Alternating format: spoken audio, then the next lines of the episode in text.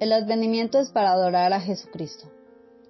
Así que preparémonos para una Navidad centrada en Jesús. Que Dios se agrade al profundizar y endulzar nuestra adoración de Jesucristo durante este advenimiento.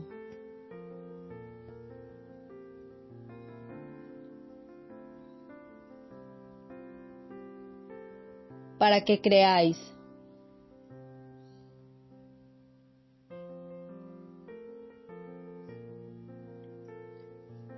Hizo además Jesús muchas otras señales en presencia de sus discípulos, las cuales no están escritas en este libro.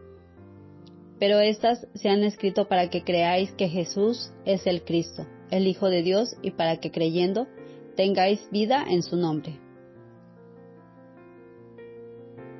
Juan capítulo 20 versículos 30 y 31.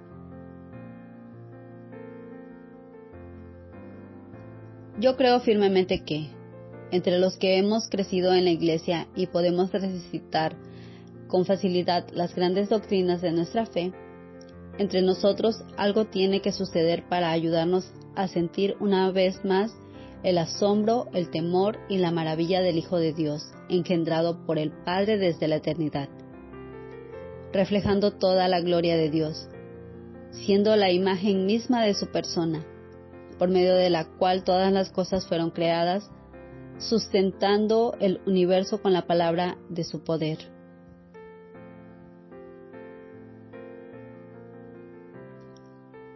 Se puede leer toda fábula que jamás haya sido escrita y toda historia de suspenso y nunca se encontrará nada tan chocante, extraño, tan raro y tan fascinante como la historia de la encarnación del Hijo de Dios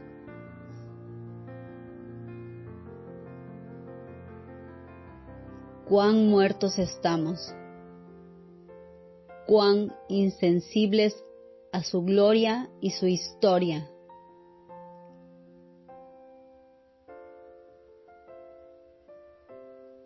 Cuán frecuente he tenido que arrepentirme y decir, Dios, lo siento mucho que las historias inventadas por los hombres conmueven mis emociones mi asombro y maravilla y admiración y gozo más que tu propia historia verdadera.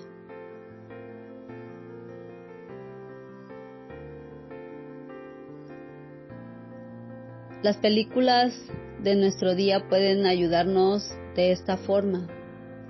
Nos humillan y nos traen al arrepentimiento por mostrarnos que somos capaces del asombro, del temor y de la maravilla que raramente sentimos cuando contemplamos al Dios eterno y al Cristo cósmico y el contacto vivo entre ellos y nosotros en Jesús de Nazaret.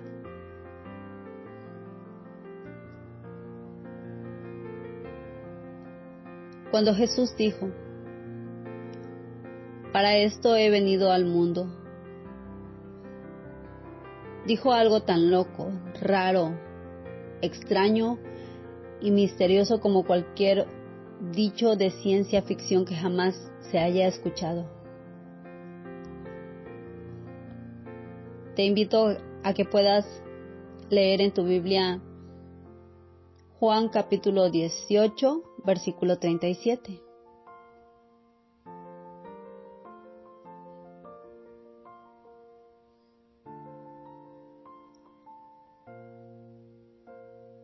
Oh, cuánto oro que el Espíritu de Dios obre en mí y en usted. Oro que el Espíritu Santo obre de tal manera que nos despierte a la realidad inimaginable de Dios. Un día pronto los relámpagos llenarán el cielo desde la salida del sol hasta su ocaso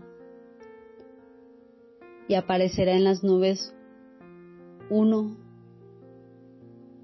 como un hijo de hombre con sus ángeles en llamas de fuego. Y le veremos con claridad.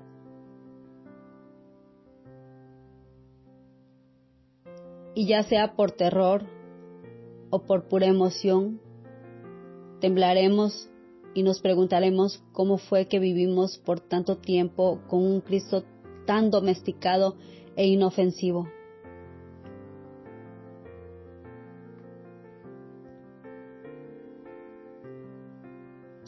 Estas cosas fueron escritas para que creamos que Jesucristo es el Hijo de Dios que vino al mundo, para que creamos de verdad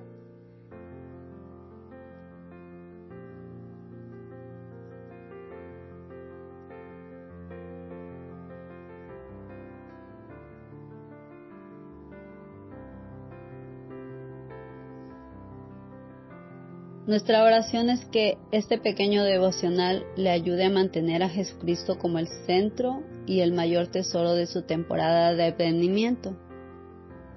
Las velas y los dulces tienen su lugar, pero queremos asegurarnos que, en toda la prisa del mes de diciembre y todo el alboroto, adoremos a Jesucristo sobre todo lo demás.